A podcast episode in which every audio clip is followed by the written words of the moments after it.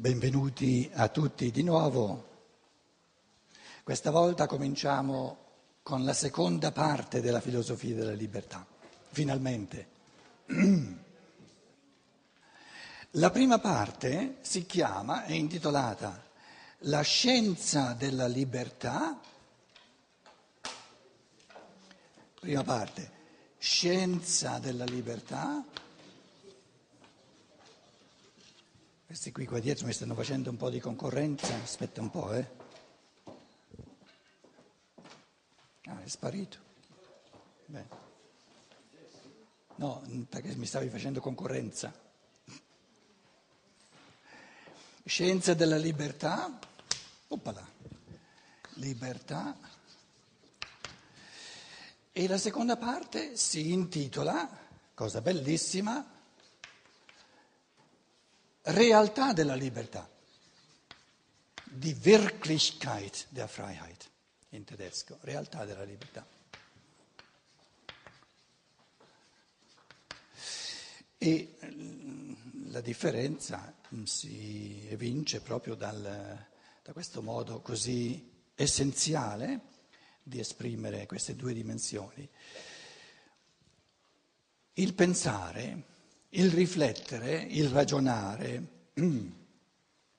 ci fa capire, ci, ci dà la scienza, la conoscenza, il sapere riguardo alla libertà.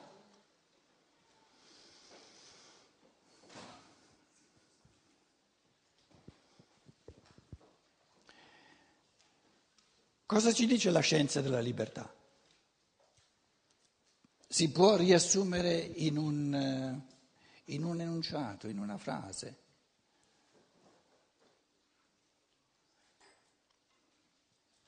La scienza della libertà ci dice, tutta la prima parte, che la libertà è l'essenza dell'uomo e che la libertà è nel pensare, che la libertà è nel pensare. L'uomo è l'essere pensante e poiché è l'essere pensante è l'essere che è libero. Essere liberi e essere pensanti è la stessa cosa.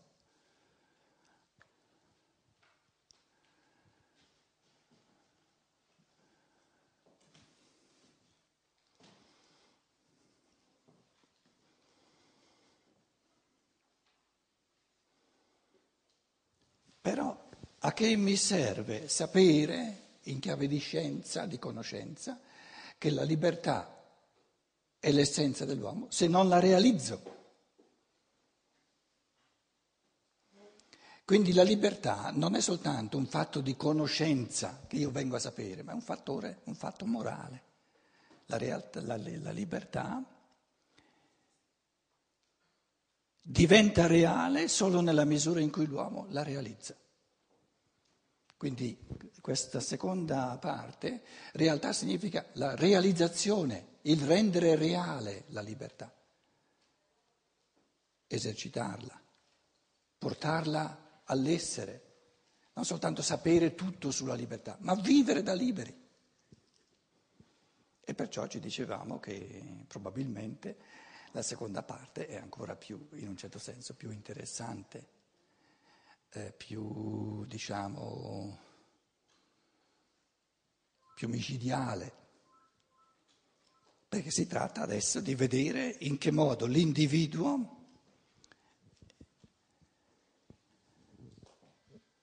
realizza, fa della libertà conosciuta una realtà, la realtà della sua vita, la realizza, proprio la, la crea. Creazio, la seconda parte è il creare la realtà della libertà. Viene creata. La libertà è qualcosa che l'uomo crea e se non la crea non c'è.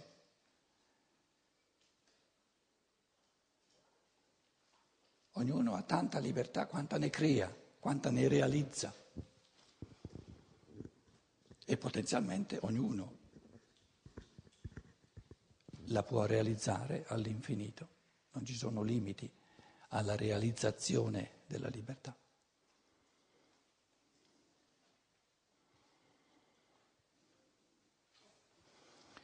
Un altro modo di riassumere la prima e la seconda parte.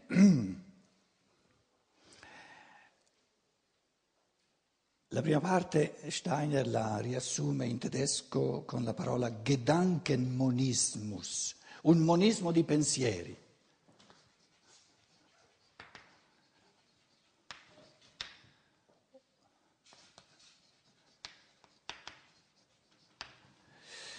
Il monismo del pensare, quindi la prima parte,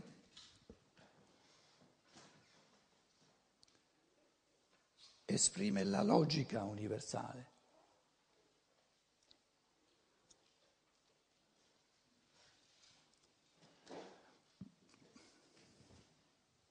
Cos'è il mondo crea il mondo? Il pensare del logos, il più grande logico pensatore che ci sia, logos, i greci lo chiamavano logos il pensatore divino, il pensatore supremo, il pensatore più artistico, più creatore che ci sia, ha sfornato col suo pensare il mondo. Cosa sono le cose? Concetti del Logos, idee del Logos, pensieri del Logos. Un bel giorno ha avuto il pensiero della rosa e la rosa fu. Perché cos'è la rosa? Un pensiero ha avuto un pensiero della giraffa e la giraffa fu. Cos'è la giraffa? Un pensiero. Tutto è pensiero. Ogni cosa è una struttura di pensiero. Anche una macchina, una gilera. Io ho fatto quattro anni a Roma in gilera, poi si è rotta, gli altri cinque anni l'ho fatta in bicicletta, allora ho notato che sono sette colli a Roma. Una gilera cos'è? Anche una bicicletta cos'è? Una struttura di pensiero realizzata. Se, non c'è alla base una struttura di pensiero non salta fuori una macchina, anche una casa, una casa è una struttura di pensieri. Quindi tutto è all'origine pensare creatore, il pensare come potenzialità all'infinito e i pensieri, i singoli concetti sono attualizzazioni puntuali di questa facoltà all'infinito del pensare. E il pensatore a, livello, a livelli ast- astronomici, i greci lo chiamano il logos, lo chiamavano, ma non soltanto i greci, anche il Vangelo di Giovanni dice en arche en o logos. All'inizio di tutto ci fu, c'era, c'è sempre il pensare creatore, il pensare che crea intuitivamente. Noi, creature del Logos, fatte a immagine e somiglianza del Logos, abbiamo, partecipiamo di questa facoltà creativa, artistica in assoluto, che è il pensare. Allora, la differenza tra la prima parte della filosofia della libertà e la seconda parte sta nel fatto che l'allenamento del pensare sta dapprima nel pensare le cose che sono già state pensate dal Logos. le cose che ci sono, il mondo che c'è. Allora, questo, questo come dire, eh, appunto è stato fatto diverse volte, no? ma se noi possiamo soltanto pensare le cose che sono già state fatte, già state pensate, già state realizzate, non siamo liberi. Io non sono libero nel creare a modo mio come pare a me la rosa. La devo cogliere, sono, sono diciamo, determinato in un certo senso da quella struttura di pensiero che il Logos ha messo alla base della rosa. Non posso inventarla io in un modo diverso la rosa.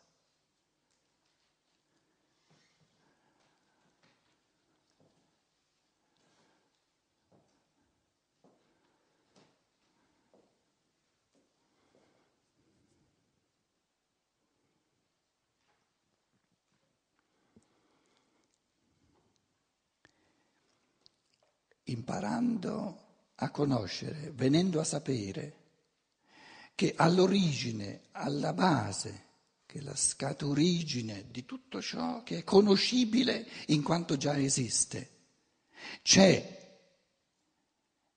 il pensare che per natura sa pensare cose che non ci sono, le crea, allora dico, allora ci deve essere un'altra dimensione, una seconda dimensione del pensare che si riferisce alla creazione che io immetto nel mondo e che ancora non c'è. E che cos'è che l'uomo crea in assoluto perché prima non c'è mai stato? Ciò che fa lui individualmente, se lo fa non copiando nessuno, inventando qualcosa di nuovo, che prima non c'è mai stato. Adesso lo dico in nuce, lo dico diciamo cogliendo la cosa eh, nel centro. No? Ognuno di noi ha la percezione, il pensare si accende sempre perce- dalla percezione, ha la percezione del, della sua situazione di vita.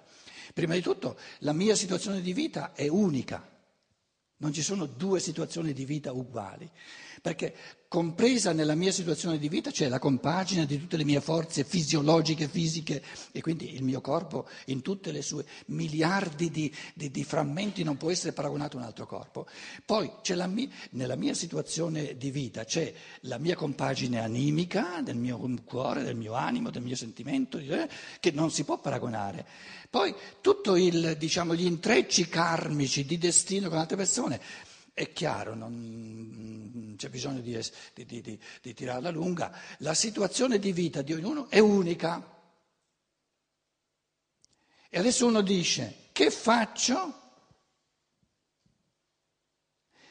Se per sapere cosa fa si rivolge a delle norme generali, a dei comandamenti, cosa legittima, finché si è bambini non ancora creatori. Finché si rivolge a delle norme di comportamento generali, non è un creatore. Non crea un comportamento, un modo di, di realizzare qualcosa nel mondo e di realizzare se stesso che è del tutto nuovo. Però ciascuno di noi lo sa che ha la possibilità, ha la, la potenzialità, la capacità di dire no, momento, ciò che io faccio in questa situazione di vita, in questo momento, in questo, eccetera, eccetera, eccetera, lo voglio cogliere, lo voglio creare io, intuitivamente.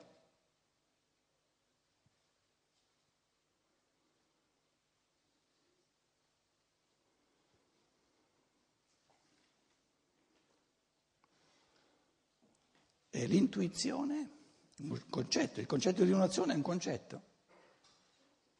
Il concetto di un'azione è un concetto come tutti gli altri.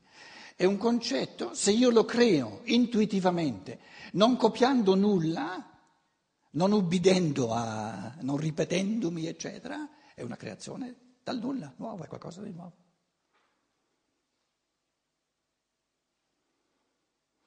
E questa possibilità, che è la più, la, più, la più, sublime che ci sia, dell'essere umano, in chiave morale, nel versante morale, la prima parte della filosofia della libertà è il versante intellettuale, intellettivo, di conoscenza del mondo. Questo è la, il risvolto morale, questa capacità di realizzarsi in modo intuitivo, unico, del tutto individuale, Steiner lo chiama individualismo etico. Monismo di pensieri, cioè un, un, un cosmo oggettivo di pensieri, come lo ha creato il Logos, e aperto alla realtà, alla realizzazione de, della libertà in chiave morale ad ogni individuo e l'individualismo etico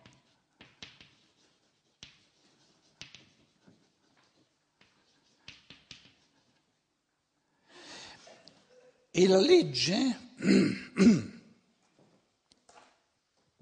la legge che poi non è una legge, la legge di comportamento dell'individualista etico è io faccio, io voglio fare quello che l'artista in me crea in quanto comportamento, in quanto azione, in quanto realizzazione, crea come qualcosa di mai esistito prima.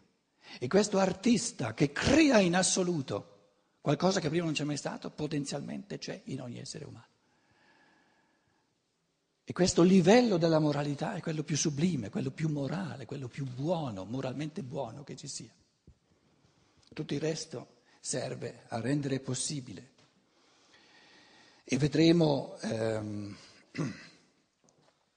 lo accenno solo adesso come piccola introduzione, che un'etica degna dell'uomo deve imparare, noi abbiamo un'etica non soltanto da Kant, Immanuel Kant, anche dalla, dal cattolicesimo, abbiamo un'etica che diventa sempre più anacronistica, un'etica di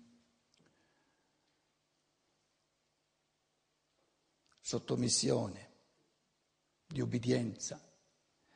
L'etica dell'ubbidienza va bene per il bambino, perché il bambino non, ancora, non può ancora attivare questa sorgiva creatrice della moralità che realizza la libertà. Per adulti una, un'etica di ubbidienza è massimamente immorale, perché cancella, addirittura presenta come immorale l'apice supremo della moralità che è la realizzazione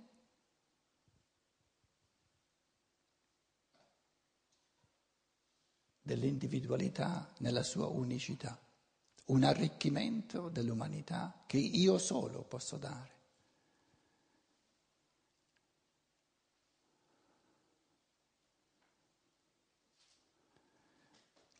E vedremo che eh, quindi Tutta l'etica che noi conosciamo, se facciamo un'eccezione con questo libro, con questo testo fondamentale sulla libertà, è un'etica che diventa sempre più anacronistica, sempre più disumana.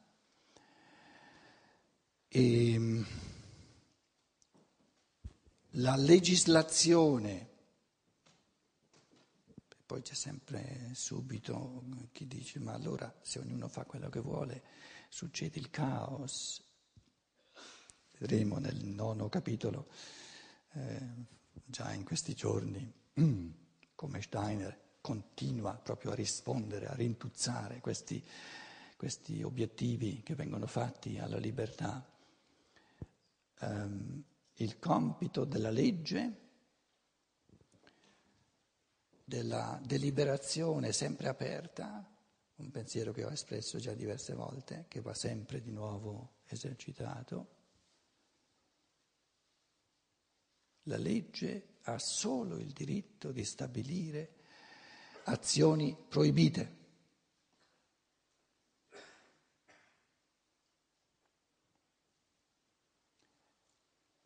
In campo di norma generale si possono solo proibire certe azioni. Vi ho già spiegato altre volte, non è possibile comandare un'azione. Famosi dieci comandamenti di, ehm, di, di Mosè non sono dieci comandamenti, sono dieci proibizioni. Non rubare, non uccidere.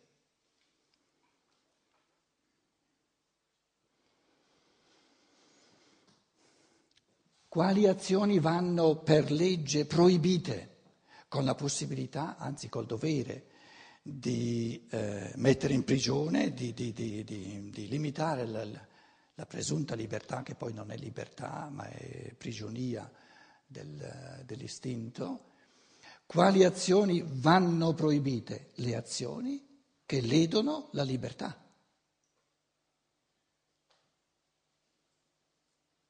E basta. E azioni che ledono la libertà, la persona libera non le vuole, non le ha mai volute, non le farà mai, quindi resta libero. nella misura in cui impariamo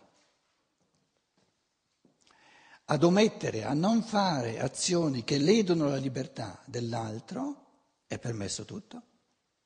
Ogni azione che non lede la libertà altrui ha ragione di essere.